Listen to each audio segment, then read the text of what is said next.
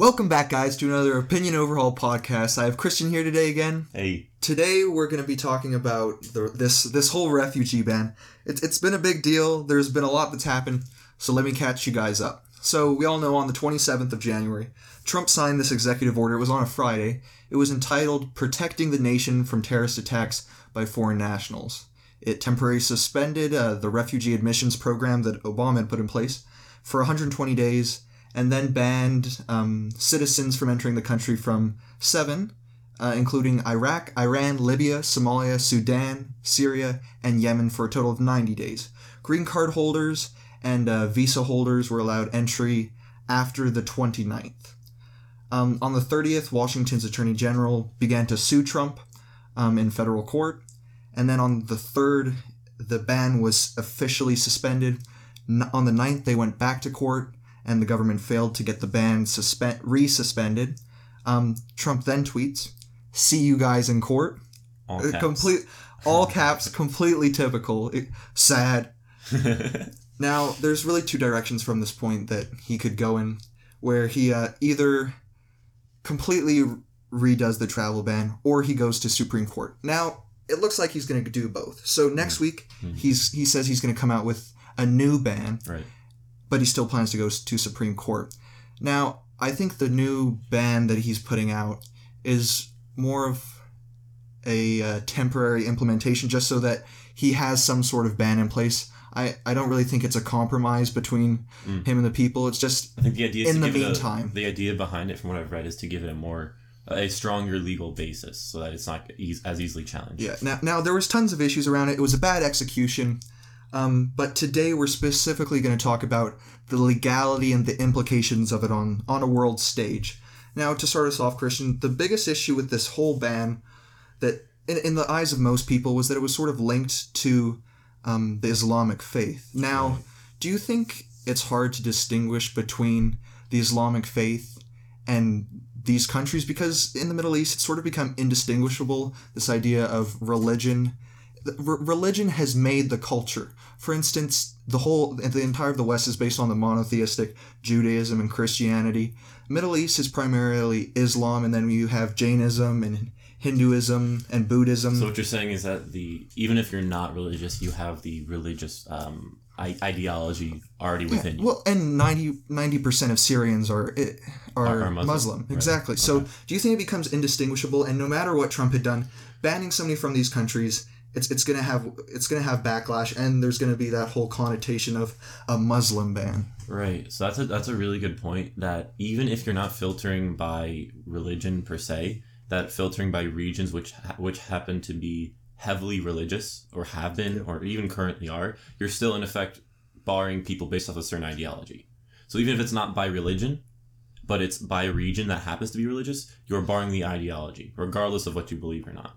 So I do think that's a really good point.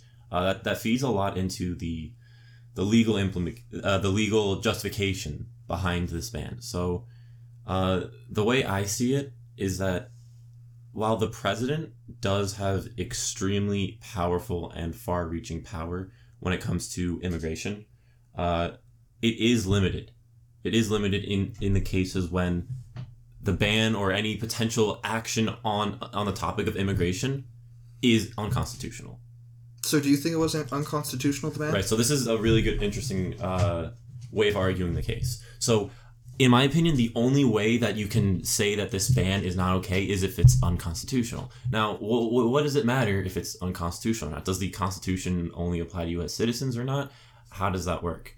Now, there's actually been court cases in the past that have extended the idea of what it means to be unconstitutional to not just U.S. citizens, but to anyone affected by the U.S. government's power. I believe the court case was I'm not gonna, I'm gonna butcher this name, but it's Bo Med Bo Medine Bo Medine v. Bush. So this was a court case uh, a couple years back that essentially extended the rights of a U.S. citizen, the, the, the rights from the Bill of Rights and, and all the U.S. Constitution, onto anyone affected.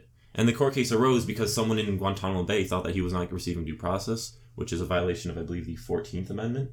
Um, and it went all the way to the Supreme Court, and they got won. If you are not a U.S. citizen, you still deserve uh, the protections that the U.S. Constitution has. So the question now shifts to is it unconstitutional? Uh, from is it unconstitutional to what parts of the Constitution does it violate, if any at all? Now, the U.S. Constitution explicitly states that you cannot discriminate on the basis of religion. So, if you can find that this is a discriminate that this is discriminatory on the basis of religion, then you can say it's unconstitutional. And because the Constitution applies to non-citizens as well, based off of the precedents from this court case, then it means it is not legal. Now, it this is sort of where my question came in. Do you think that Islam has now become a culture? So, I I, know that the Constitution says this, and the Fourteenth Amendment specifically says. I, I think they refer to citizens and persons, so it, it includes everyone. And you, you said you won that case, right? The court case, regardless of the wording of the Constitution, this court case from the Supreme Court establishes this as law of the land. Okay, and, and anything really in the Supreme Court, it just becomes law in that. Right, in that it's, it's, a branch of government. So, do you think now that if somebody went to court today, they could argue this whole idea that Islam has become and that Islam is so integrated integrated into the into the Middle Eastern culture that it has become it's become not even a nationality; it's just become an identity. Mm. Do you think that any anywhere in the Constitution does it refer to nationality that you that you're allowed to discriminate against that in such a way? Oof. Uh, I'm not hundred percent sure on that, so I couldn't answer on a factual Okay. basis. But from I guess the principle, the principle behind the question is, can you discriminate at all? Yeah. And the answer okay. is a resounding no. You can't discriminate at all. Now, in the cases where there's national security on the line, you can discriminate against people like criminals or uh, suspected terrorists, and you can uh, throw these guys into prison and then give them due process, all that stuff. So you can discriminate in some degree, but you cannot discriminate on a level, eh, on the level that this immigration ban is putting out there. Okay. Now, uh, uh, I, I I get that. Now, if you completely throw the Constitution aside, and because we everyone in America sort of thinks that the Constitution is infallible, let's let's for the sake of argument, let's say it is fallible. Do you think that, for instance, anybody? Okay, let, let me word it a different way. Modern terrorism, most people associate with having a Middle Eastern influence or an Islamic influence. Right. Do you agree with that? Yeah, Yeah, it, it, now everyone's so many people are going to complain and say that you anybody can be a terrorist. Yeah, actually, I think we should throw a caveat onto that. Terrorism is not exclusive to the Islamic faith. It's not exclusive to people of that region. There is far more terrorism coming from radical right wing terrorism that's domestic. Hell, even a lot of the ISIS attacks that have happened, or people who have pledged allegiance to ISIS, were not people that were Im- that, that were immigrants from those regions or from any region. For ma- as a matter of fact, for example, in all of the cases where there's been uh, sup- very um, what's the word important, I guess you could call it, terrorist attacks in the past few years have been San Bernardino. One of them was an American citizen. The other one was a Pakistani citizen. This was not the, the Pakistan is not barred in uh the New York and New Jersey explosions. These guys were born in Afghanistan. Afghanistan is not not barred. You can go the Orlando Pulse nightclub shooting, American citizen, Boston bomber. These guys were uh, not from the region that that is banned. So the point I'm trying to make is that terrorism is not exclusive just to a the region that's banned, b the Islamic faith, or c non-U.S. citizens. However, if you want to find out what, is the common feature amongst all these uh, ISIS-related terrorist attacks, unfortunately, it's the Islamic faith.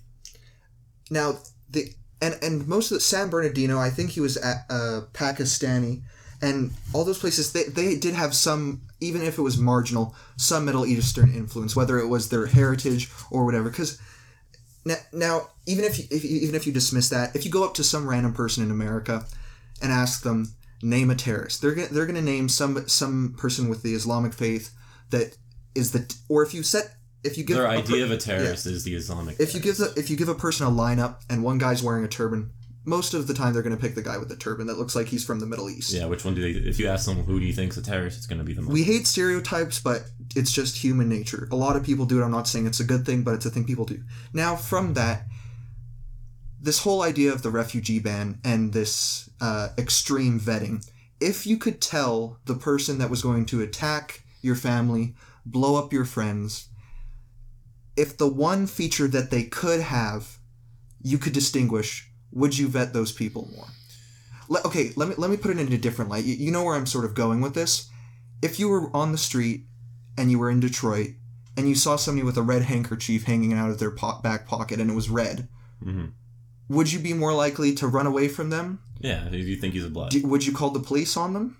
Well, is he? If there was a policeman over, would you flag him down? I mean, if there was an attack, yeah, I'd say it's that's or the guy. That's or if you felt in it. danger, would you call the police if you were walking down the street at night and there was a bunch of them following you? Or Oh yeah, okay. In the case where they're following me, but but I think what you're getting at here is that the common characteristic amongst all these uh, Middle Eastern terrorists is the Islamic faith. uh, no, I'm saying a turban for for for instance. Just Right, one. but- Okay, so features of the Islamic faith. I'm saying if some guy walks into it with a turban, now that's pretty pretty close to the Islamic faith. It it, it doesn't exactly mean the Middle East. I mean, t- tons of North Africa, they still wear turbans. It's still Islam. I, I think we sort of more targeted the Middle East, even though he's sort of thrown in Somalia and Libya into the mix in Mm. his ban. I'm just saying, if you could discern, I I know it's like something like 1.3, 1.6 billion people in the world are Muslim. Mhm. But if if it was uh, more likely that one of those 1.6 billion were to be Muslims, were be were to be terrorists, would do you think they should be vetted more, whether it's constitutional or not, from your perspective? What Listen, do you think? I think that if you if you want to change how we vet for immigrants or visa holders or refugees, and you want to say, hey, take a look, take an extra look at people from this region, fine. That's I, I see no problem with that. It's like if you're at an airport and you see an old lady walking by, you're not going to pay extra attention to her because she's statistically and realistically and pragmatically not going to be the one to, to put your lives uh, in danger. So if you want to if you want to say, hey, uh, whatever or- government organization is in charge of the vetting process, pay more attention to people coming from Syria. Absolutely. That's just a common sense, pragmatic approach. But once you start barring people from those regions, that's not okay. And, and but but from a strictly legal perspective, because I want to get the legality of this down, the only way that you can, the circumstances that would have to be met for this ban to be called illegal, are primarily if you find it's unconstitutional. And what would make it unconstitutional? If it bars against a certain religion in this particular case. Does it bar against a certain religion? That's the key question. Something, I don't think it does. But here, but here's here's the perspective I'm taking on this. Somewhere upwards of eighty percent of all Muslim migrants come from these regions. So he is barring Trump is barring roughly eighty percent of Muslim migrants. So he's a clear target on the Muslim uh, uh, faith, Muslim grouping at least. Uh, I, I, I have to disagree with you here. I, I feel that out of these seven countries, only and, out of the 1.3 billion Muslims, I think it's only like 15% of the entire Muslim population is being affected. Think about it, you have to think of all of Malaysia. There's it, North Africa, some some of North Africa. But the thing is, you, if, just because you're not barring all the Muslims does not mean you're you're not trying to ban Muslims in general. Because here's the thing: you could say there's a billion Muslims out there, but let's say all of the Muslims that come into the country come from you know these ten countries, right? If you start barring those ten countries, you're effectively barring all the countries that send Muslims into your borders. So you're barring all Muslims that enter into your borders, or at least the vast majority. So you can say, yeah, a billion of, of Muslims come from region X and we're only barring region Y. But region Y is where all the Muslims who enter the country come from, then you're barring Muslims. the only evidence I've even seen for this, nowhere in the actual ban does it say anything. I don't think it mentions religion even once. No, it does actually. This is a really interesting point. The the uh, executive order explicitly says that they are going to, and I quote, prioritize refugee claims made by individuals on the basis of religious based persecution, provided that the religion of the individual is a minority religion in the region. Now, it goes without saying that these seven nations banned are Muslim majority, which means, based off of the wording of this executive order, the minorities, i.e., the non-Muslim uh, member, the non-Muslim individuals who want to claim refugee status, get priority. So you are de facto discriminating based off of faith. So you're saying a Christian is given priority to be let into the U.S. yes, it says that not only in not Christian, it says minority, but minority. Is this an Christian. amendment to his ban, or is it This an is- it's a- it's a- no, it's in the actual executive order itself. Hmm. Right. So, and on top of even if it wasn't, you have a very strong case to prove the intention behind the law is motivated by uh, the intent to ban Muslims because of what Trump has said in the past. He said in an interview with I forget who, uh, might have been CNN or Fox or one of the one of the cable or news organizations, that he fully intends to give priority to Christian uh, people of the of the Christian I faith. I did see that, and that that's his one mistake is where if if you leave one little tiny crack in this whole thing, the whole thing can fall down. And he he did leave that crack, but I I, I can't see in any way how anyone could think that Trump's intention is to ban Muslims. If he wanted to ban as many Muslims as possible, he could he could have swept the entire Middle East out of the picture. He could have just No, but you don't have to. You don't have to ban all of the Muslim countries to effectively ban all of Muslim why didn't he why didn't you ban ban Because Afghanistan, Nigeria?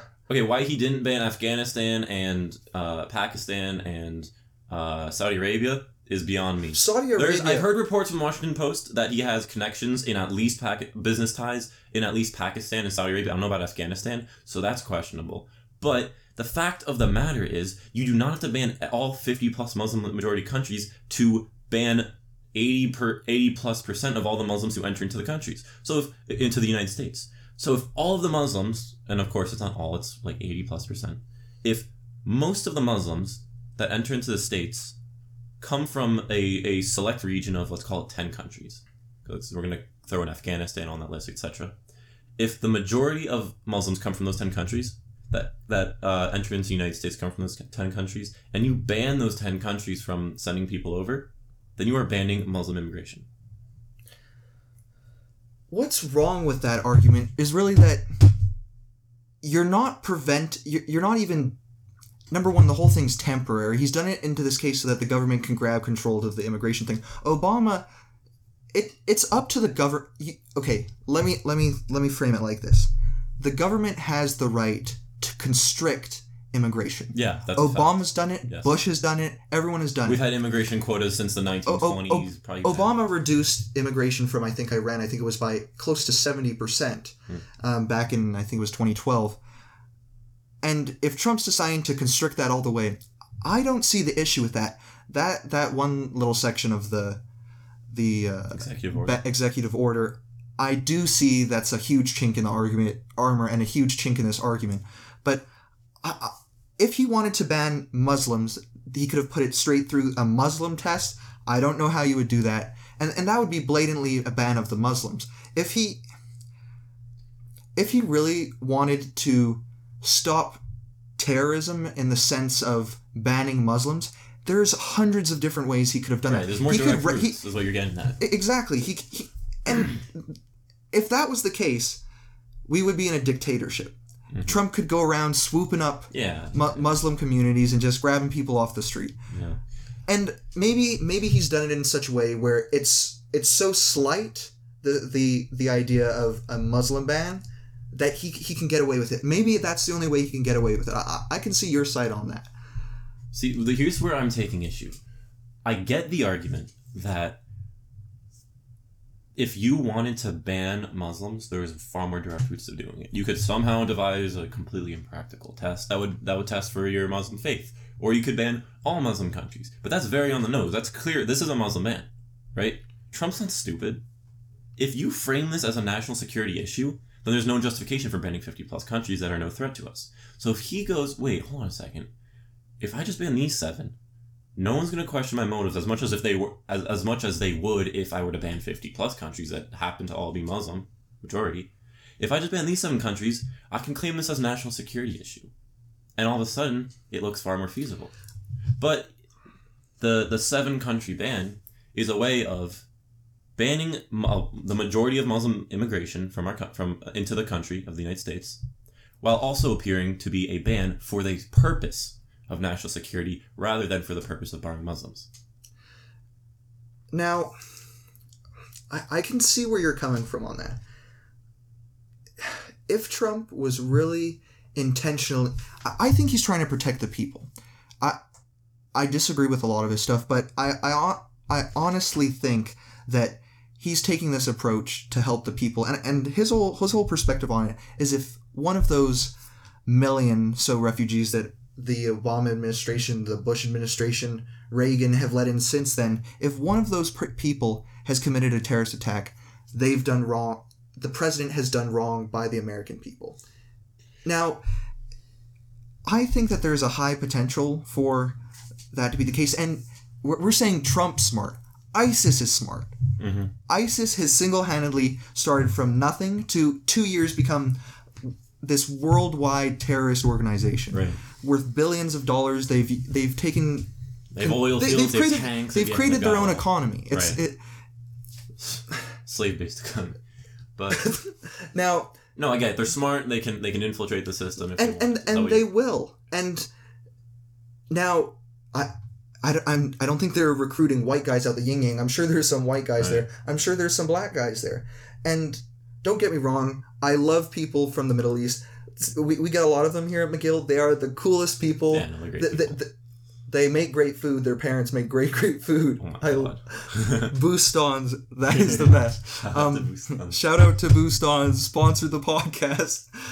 Um, So it's not. Am a I- s- am you're I- saying it's not a slight against Muslims. It's a. It's he truly believes that this is for the sake of. he wants to protect the gay people, the lesbian people, the the uh, Muslims that are legally in our country. He wants to protect America. He wants he, at. he wants to protect America. Okay. I don't think he has Yeah. a drop of racism in him. In pers- in, in maybe some of the old timey stuff, he might not. He might disagree with black people the, a he's little bit. grandparent racist, is what you're saying. he's grandparent racist, but and I'm sure my grandparents are a little racist. Oh, my grandparents are super racist, but it's like you But can't it's- really hold it against. and it- it's not aggravated racism at this point. They've they've been exposed to this one, and the, the guy is seventy years old. He's he's the oldest president Yeah, to be an old guy. elected. Wow. Um, But what you're, it sounds like what you're getting at is that it's not racially motivated. it's it's, not. I if not if you go to court, you can testify that this guy is not a racist by any means, especially directed towards Muslims. This is entirely motivated by helping the American people. I- don't think it has an ounce of racism, an ounce of. If it was safe, I think the guy would want as many Syrians in this country as possible. Okay, I get I get what you're getting. I get what you're getting at. Now there's a, there's a couple of issues. The first is he has repeatedly campaigned on a Muslim ban. So his He intentions has used the clear. word Muslim ban. I'll, I'll give you that. multiple times. I mean, the intention is clear. Now, you're submitting that essentially he's not doing this on a basis of, of racism. He's not a racist guy. And it is an executive order. It's directed specifically at him. It's it's by the Trump administration the executive order is carried out. Right. So you can make the argument specifically in in ties to Trump, Right. No, no, that's what I'm saying. Okay, we're Yeah. talking about Trump here. We're not talking about an administration. Yeah, we're talking about okay. the man. Um, he, so not only has he campaigned on this being a, a Muslim ban in the past, but the argument that he's not racist and he's not he doesn't have anything against Muslims and his priority is national security, that's fine. I can accept that. I mean, he said some extremely questionable things in the past. Extremely questionable things. But where I take issue is even if his motivation is purely national security based, his interest is solely in protecting the American people, if the means at which you do it are not only illegal, like I believe they are, but immoral, like we'll get to later, then that's where I take the issue. The second you cross those two boundaries, especially the latter, the immorality aspect, that's when you have it. That's when I'll take a problem with it. Now you can say his motivation was national security based. Fine, I can accept that. You know, you can make a, a very reasonable case about that, or at least you cannot make a very strong case against it. Uh, but even if that was his intention, if the means at which he's trying to accomplish that are discriminatory and bar based off of religion or indirectly based off of religion, that's where I draw the line. That's where it's not okay. Okay, so your thoughts summed up about the legal. Is this legal? Is the ban legal? Okay. Not not if it's right. Right. Is well, it legal is it by legal? American standards? Okay. Let's let's ignore the whole UN international standards. Okay. All right. So is it legal? So my answer would be no. And the, the train of thought goes like this It's not legal because it's not constitutional. It's not constitutional because it violates the 14th and 5th Amendment about due process and, and equal protection under the law. And this ban does not offer equal protection under the law and due process because, A, the, the, Constitution applies to non citizens according to that court case we mentioned earlier, and B, these non US citizens, the people from the region, are are not being given the, the, the protection of the Constitution because they are being barred based off religion. How do I know they're being barred based off religion? Because not only has he made his intention clear in the past, not only has he about about this being a Muslim ban, not only has he said he was going to give priority to, to to Christians, not only does the executive order state that he's giving priority to non-majority religions, which is basically everything but the Muslim religion, uh, but from a purely pragmatic statistical perspective, it bars eight, 80% plus of the Muslim refugees that enter into our country. So even if that wasn't his intention, the fact of the matter is it's unconstitutional because it discriminates based off of faith. And and that is an issue because the Constitution, as we have said earlier, does apply to non US citizens, therefore it's illegal. Now, my thoughts on the whole thing is that I think majorly the government is completely within its rights to do this. Now, other than the fact that he has made his intentions clear before, he has called it a Muslim ban. He he once went straight out and just said, "I want to ban all Muslims from entering the country." He specifically said that, and that's the chink in the armor. And that one thing that you said earlier about where they were specifically giving priority to Christians entering the country from mm-hmm. those from those countries. Now, if it weren't for those, I think the government's completely within its right. We've done this so many times before. We've done deportation. Now, there's not specific historical evidence on the whole whether or not immigration from the Middle East to the US is a good thing and it would cause irreparable harm to us. But I think the government's completely within its rights to constrict the flow. And if, if that's completely constrict the flow of refugees, I think they're still completely within its rights. Whether that's immoral or not, we'll get to that right now. Now, Christian, the le- we can because we're looking at this objectively, we can completely separate whether it's legal or not and whether it's moral or not. Right. Now, it sort of gets into the questions before where I had where I was talking about uh, your personal perspective on it. What socially, how do you feel? Do you feel that the argument that they're carrying in court that this is causing causing irreparable harm to the communities of America and international communities? Do you think that's a valid point? So I think this goes to a lot of what European nations were, a lot of populist parties within European nations were saying about accepting refugees in general, which is if you accept far too many of these refugees, their culture is not compatible with ours. It destroys our culture, does not mingle with ours. They are not assimilating. Therefore, we should not let in so many people. That sounds very xenophobic, very nationalist. But I have to admit, I do understand a little bit and agree with at least some portion of what they're saying. I don't think you should accept millions upon millions upon millions of immigrants because you do have to keep into consideration that sometimes cultures are just not compatible.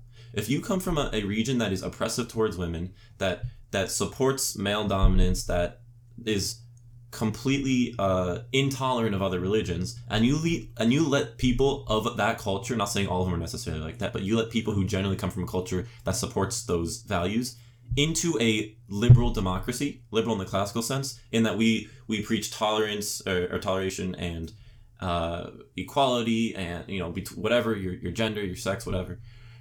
If you let a lot of people with incompatible cultures into a culture that preaches the opposite, you will have issues.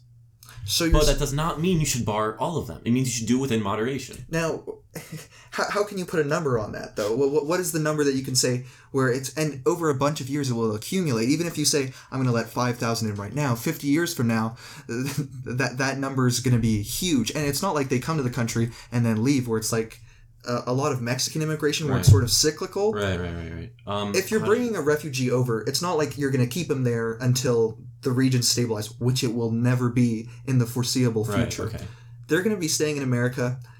Now, I, I, I every single person from that region that I've met, they've been the coolest people, and they seem to assimilate perfectly into our culture. Now, Canada has a more accepting culture. I'm sure it would be different if you like went to a high school in Alabama or something. Right, yeah, for sure. Um, and then, let's say if somebody was specifically bullied for their religion and or ethnicity, which I'm sure in Al- Alabama could happen. yeah, Okay, it will happen to, to some degree or another. I can see some hatred being built up there, and Right. that assimilation wouldn't really happen. It, everything that I've seen in Canada has worked pretty well so far. Now, if you get those proportions and you scale them up entirely, hmm I I, I can see that issue arising. But drawing a line, that's where this whole thing? Is that is. what you're It, yeah, is there a line you can even draw? Because wh- when does it become moral to draw the line? right okay i see i think it becomes moral if if you can make a strong argument that western liberal democracy preaches strong values which are you know there's a two fundamental pillars of a western democracy which is freedom and equality liberty and equality uh, all of those two if you can make a strong case that those two values ought to be the values we have they are the objectively correct or at least some of the objectively correct values we should hold and you have a the potential to ruin those values by letting in far too many immigrants, then I can say you can morally draw the line. at the point where it no longer puts those two pillars of freedom and equality in jeopardy. Now, how do you draw that line? And I think the answer is primarily look to the past. The U.S. has let in millions of immigrants in the past. I mean, look at wait, But they've been from similar cultures, though. It's it's not they speak different languages and stuff, but it's still sort of the Jude- Judaistic, Catholic, Roman Catholic sort of uh, backbone that they've had. Now, there's there's very little history Mm. On the immigration from the Middle East. The only thing that we've even seen about that is immigration to Europe, and that's ended disastrously so far. Now, the influx is pretty high. I'm sorry, what happened? You're saying it, it has ended disastrously? Immigration from Europe to the States? No, no, no, no. From Syria into Europe, in Germany and everything. We can't agree on that. I don't know. I don't think we can. I don't think it's been a disaster. I think this is a clear product of uh, the idea that it's been a disaster in this country is a clear product of the media. D- don't you think though that they've fallen right into the trap that you that you've said that they haven't been able to draw that line where it's okay? You were talking earlier about how they've assimilated and and that their their things don't really match. Right. Their You, I mean, you see, don't really see match. issues coming up in Germany with, you know, uh, refugees are groping women and, you know, there's been reports of rape and stuff like that. Well, first, I do think that is a clear parallel to the race issues in the United States, where I think it is far and beyond, uh, beyond reason blown out of proportion. I can accept that there's there's some there's some issue there. So if you want to say, hey, we shouldn't be Germany, we shouldn't accept that many people, I'd be I'd say fine. You know, you're you're probably not that that far off the mark there. But how do you find the right mark? Uh, We, you we made a, you made a great you made a great point. I have to admit, you've made a great point that saying all of the millions of immigrants we've accepted in the past, most of them have been from Western liberal democracies, and that is a great point. We've never had to, well, we have, but I'll get to that later. We've never, in large part, had to deal with accepting millions of refugees from or millions of immigrants from non-Western liberal democracy uh, countries, but we have accepted many, many Chinese and Japanese immigrants. but they're completely different. That that's Jainism, that's Buddhism. They they're completely separate. I, I know So you I know Islam that- is a monotheistic religion in the sense where we all sort of come from the same point, the Judaism, Christianity, and uh, Islam. But then there's that whole other branch of the far East Asia that's been com- completely raised in a different in a different sector. And now in America, uh, the highest paid people per capita is the Chinese people. They're getting paid more than the average white person in the U.S. Right, but, but but I think to go to go back, are you saying that looking towards the Chinese and Japanese immigration in the states is not a good reference because their culture, their cultural values line up more with the Western liberal democracies than the Middle Eastern cultural values? I don't think they. Yeah, that's what I'm saying. I don't think they line up at all because there's no Wait, who doesn't line up at all? that the that Islam and uh, East Asia are can be similar at all. But I want to I want to make this clear for our listeners. You're saying that the the values of the Middle East, the Middle Eastern culture, yes, does not align with the United States or the Western liberal democracy values, right? yes, And the second point is that Eastern, like China and Japan and South Korea and all that, their values line up much more with Western liberal democracy values. exactly. India's sort of a middle ground there. There there's some extreme aspects of the Indian culture that sort of align with Shia Shia law, Sharia law. Sharia law. Mhm. um, other than that, I, I can't. I, I think they have to be separated. Okay, I totally yeah. No, that's a really great point actually, and this I think the point of this podcast is that I'm a little convinced in that we should not be looking towards previous quotas in the or previous levels of immigration in the past for guidance on how we should set the quota in the future because a the we only have two two ways of looking at this. We have the Western liberal democracies; they already line up with our values, and the second is you have Far Eastern Asian countries, and their values, while not exactly the same, in fact, a lot of in a lot of aspects, they're the opposite of our values, but not in regards to upholding liberty, equality, and all that stuff. So their values line up m- much more with with the values of the United States Yeah. than people from the Middle East. Therefore, the argument goes, we should not accept that uh, levels of that.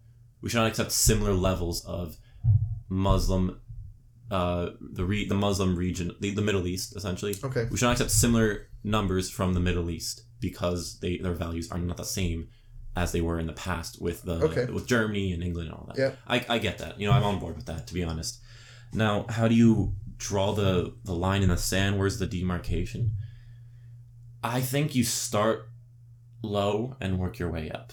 Now, there's I so want to experiment with it. I, I don't- Yes, I think you. So here's here's the way. This might be a little far. This this analogy, but after prohibition, the way that the U.S. government drove bootleggers out of business was that they had near zero tax on alcohol, so they undercut all the bootleggers.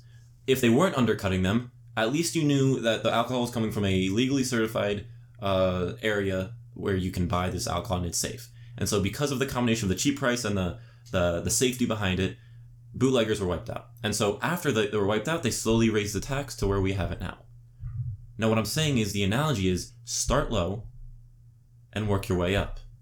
Now you're not driving bootleggers out of business, so that's where the analogy falls apart. But what I'm trying to get at is you can start at a lower level and work your way up slowly. But the important point to draw is that you're not starting at zero. okay. Well, I guess if you start at zero, there's there's no way really to begin because you don't really have a comparison. Because the whole point you're trying to make is is you start really small, you work your way up until you reach a certain point that you that you find a good point where the the morale the if you look at it from an outside perspective, you're keeping America safe and you're keeping America culture and traditions intact while while still helping and uh, making the people that are immigrating their lives better. You're You're allowing them to that, yeah. immigrate. So you're saying you need to draw the line between keeping America safe Right. and allowing immigrants that have a poor poor situation in their in their country that they're immigrating Right, from, right? right. And I I can come on board with that. So you start small, you work big. Therefore, you're eliminating the whole issue of risk. So you're, you're uh, and what I mean is you're starting small, working big, and you see where the sweet spot is. If you just started big, there'd be a lot of risk there. You wouldn't you, you wouldn't know. We have And a lot of it can be irreversible. So I, I, I, I can get on board with that. You start small, you work your way up big. I can get on board No, with I that. think a really key factor to mention here is the sole, the single best way to make sure that people of different cultures assimilate. And again, this is predicated on the fact that we think Western democracy has the best, or at least a desirable culture. You know, things that uh, individuality, liberty, freedom, all that stuff. Predicated on the fact that we want to maximize those values. The best way to get people of different mm, potentially harmful values to assimilate to values that we hold, or at least close enough. You know, diversity has its place, but within reason, of course. The best way to get these diverse opinions to not be radical, but to be within the realm of reason, is education. So the goal should be when you have an immigrant or a refugee coming in, and they have kids or they're under the age of 18, you have to make it a clear goal that the, the, the idea, the best way to get these guys to swim in your culture, the thing that we should be focusing on probably the most is getting these guys educated. In what way? In making they sure they can speak English, or I'm, I'm, I'm not even concerned about the so people are are you go- saying educate the refugees or educate the population that these people no are no okay? the pop the, the the the refugees make sure that the kids coming in this country are thrown in a great school system Okay, okay. So I I- can see what you're saying. Like the the the whole issue why black culture is the latest is today is because we started them off in a rut where slavery was a thing and no one helped them out. right Right? right We we don't want to create a minority that sort of sucking off. We, we want them to assimilate and be, be a thriving part of our culture. Right? hmm Okay, I, I I can get on board with that. To sum up, to sum this up, is immigration, specifically from the Middle East, a good thing or a bad thing? Go. good thing or a bad thing good or bad in in re- relative to what i think is the important question relative to the united states I- i, would no no no they're, they're, they're two worldview. separate worldview. You, you can you. You well, if you want to do it, be like a utilitarian and, and total up all the good and maximize that. I mean, you can do that, but let's be a little pragmatic about it. I think you have to do it in in regards to what perspective to whom is the good being distributed. And so I think you can take two perspectives. First is in regards to the United States, which is I think the the question mo- more people would be interested in having answered. I would say that's a tough question to answer. It- it it's a very is, tough question That's- to answer. that's why I asked lean, it. I lean more towards yes because we have we have many academics that are currently barred because of this immigration ban that cannot come to the country or have fear. For example, I have a lot of Pakistani friends who think that their country's going to be next, and they very may well be. We don't know what Trump's going to do next. He said he might add add to the list a couple countries. He's going to do his second immigration ban that he's been talking about for a couple of days now. We don't know.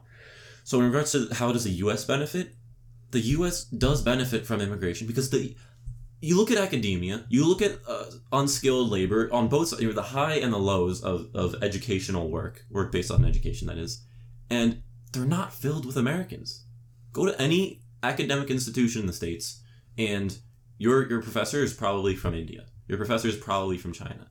The most brilliant minds tend to be the immigrants. That, and they come here for, for because we have the money and all that, but the fact of the matter is the the U.S. benefits dramatically from immigrants. Now, on the on the low level, um, like the low skill level, uh, the who the, the, the people doing the farm work and and the, the manual labor, those tend to be the immigrants too. Now, they do tend to be from Latin America and Mexico, but the immigrants from the Islamic region, the Middle East, are still doing, in a large part, the the manual labor with like the I don't want to say low class labor, but I think you know what I'm getting at when I when I imply that.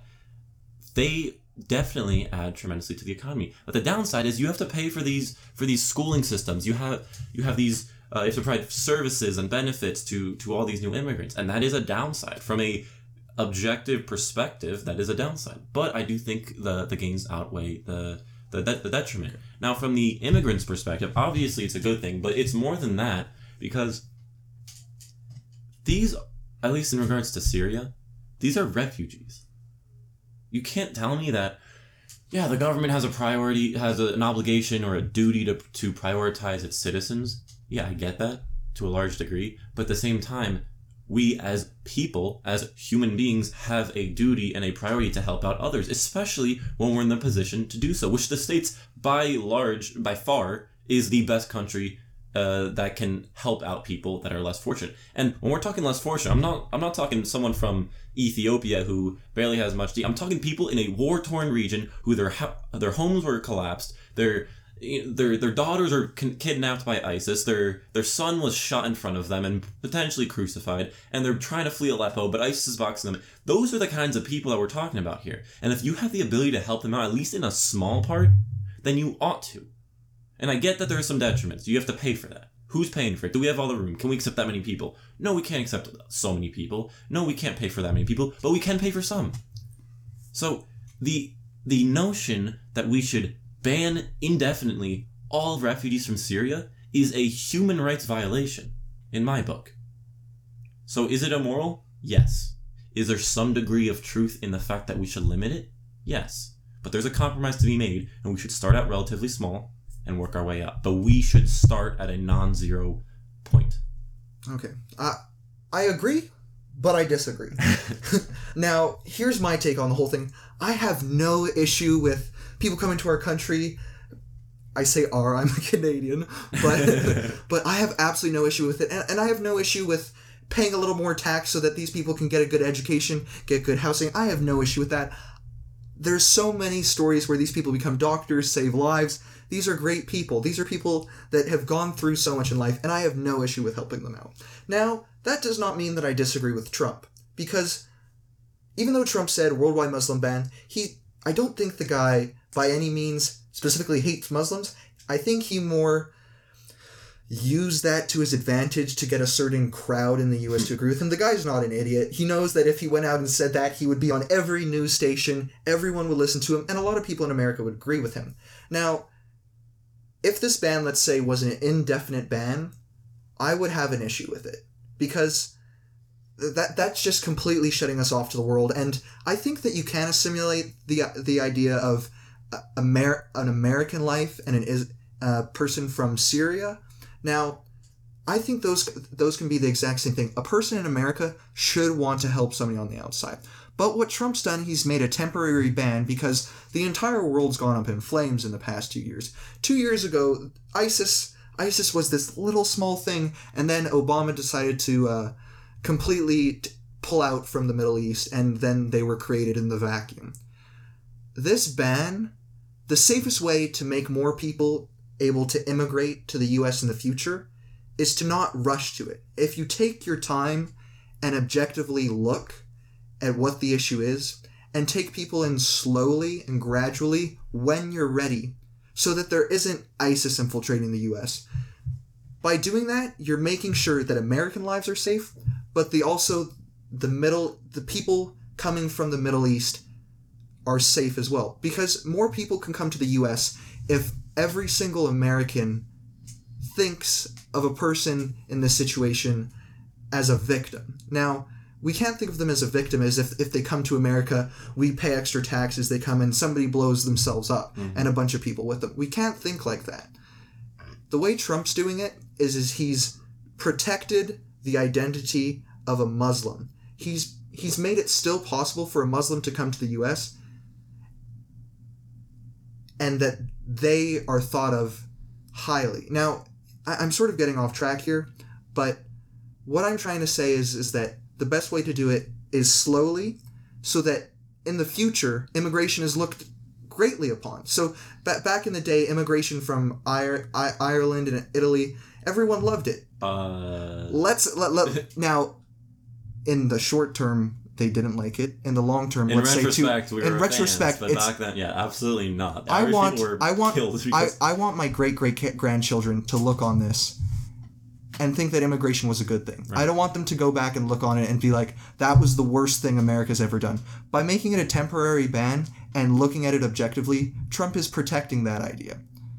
Okay, I mean, see, here's where I take issue because the whole idea of this being a a something we have to take very slowly because it's a matter of national security is complete BS. Honestly, I mean, the vetting process for refugees and even visa applicants is already insane. The, the average process is somewhere between twelve and I think eighteen months. It is incredibly uh, arduous.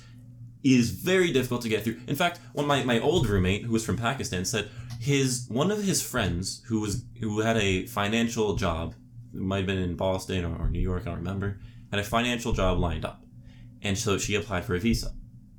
She was rejected the visa because her dad died the previous year, and they thought that because she was so ready to leave a year after her father's death, that she was did not have enough ties to the, the, the her home country of Pakistan, and therefore should not have the privilege of going abroad. Okay, that's despicable. It No, is- no one can disagree with that. Right, but uh, and of course this is an anecdote. But what I'm trying to get at is the process of vetting is incredibly, incredibly hard to get through.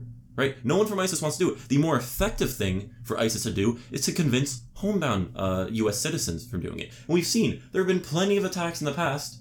Right, uh, San Bernardino, uh, the Orlando Pulse nightclub shooting, Boston. Where it's homegrown. Right, and they're all they're all U.S. They're homegrown. A lot of them U.S. citizens. So the idea that you're protecting the country by this grievous violation of human rights is this. It's totally wrong. In fact, there is this one study that let's see if I can get this right from UNC Chapel Hill that showed, and it was recent, I believe in 2016, maybe 17, that only 46 Muslim Americans were linked to violent extremism at home or abroad in 2016. The total Muslim population is 3.3 million in the states.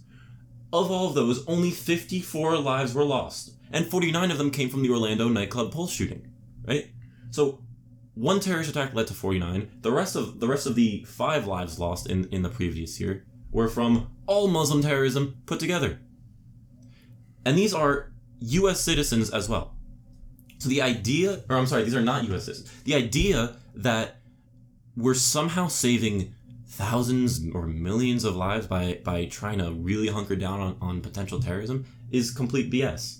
I mean, while the the statistic quote in the media that there's been zero attacks from uh, immigrants or Yeah, that- refugees, that's false. That's, That's- wrong. There was a, in in, in uh, 20 September of 2016 a Somali man from Somalia, uh, Somalia, which is a country banned by the Trump executive order, killed or uh, uh, I'm sorry, knifed 10 people in Minnesota. So there's been attacks. There's been successful attacks. And the thing that the media is not paying attention to is how many potential failed or thought it or um what's the word I'm looking for? Attacks that were foiled by the police or, or the US government. Okay. We're not looking at that number.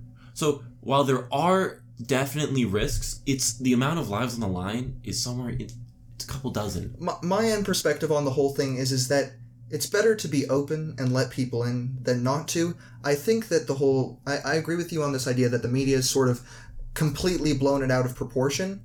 I do think that no American's lives should be lost from immigration. I think that should be a fact, and that immigration immigration should not lead to the loss of an American. No, listen, it's, That's- a, it's a disproportionate response. You are essen- because this is an indefinite ban on Syrian refugees, right? The, the other ones are, I think, 90 day bans on the, the other six countries. It's an indefinite ban on the country that needs help the most because your justification is that uh, these individuals could potentially kill multiple American lives. And while I get you should not tolerate a single li- life lost, I mean, if you're talking about from a, a moral perspective, I don't think you can justify letting thousands or even tens of thousands, maybe even millions, or definitely millions of of lives in Syria to be lost because you want to protect 10 American lives potentially potentially right? So uh, what if you want to focus on national security you want to focus on protecting US citizens lives you focus on domestic terrorism. You focus on on gun violence gun violence has somewhere of like what is it for every one death from terrorism a US citizen death from terrorism there's a thousand plus deaths from firearms?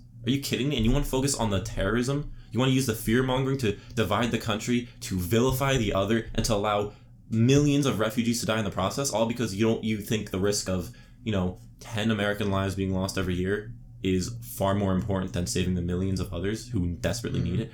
I don't think that you have a case for national security I, I do see where you're coming from. I, I can get on board with all of that. That the first week of Trump's campaign, the the, the, the focus shouldn't have been getting banning seven countries from immigrating to the U.S. or even visiting the U.S. It was a travel ban too. Now, tomorrow we're gonna do the same sort of podcast, but we're we're, we're gonna focus more on solutions. We've complained a lot here. we're, we're gonna focus on some solutions tomorrow. So uh, stay tuned for that if you guys want to catch up with any with us on any social media, uh, the links in the description down below. If you want to go follow Christian, I think it's at Seagons908. yes Okay. And uh, Opinion Overhaul, you just look that up on any Google search engine or SoundCloud, YouTube, whatever, you'll find it. Thanks, you guys, for watching. Thanks, Christian, for joining us Thank today. It's always a pleasure. Uh, and see you guys tomorrow. bye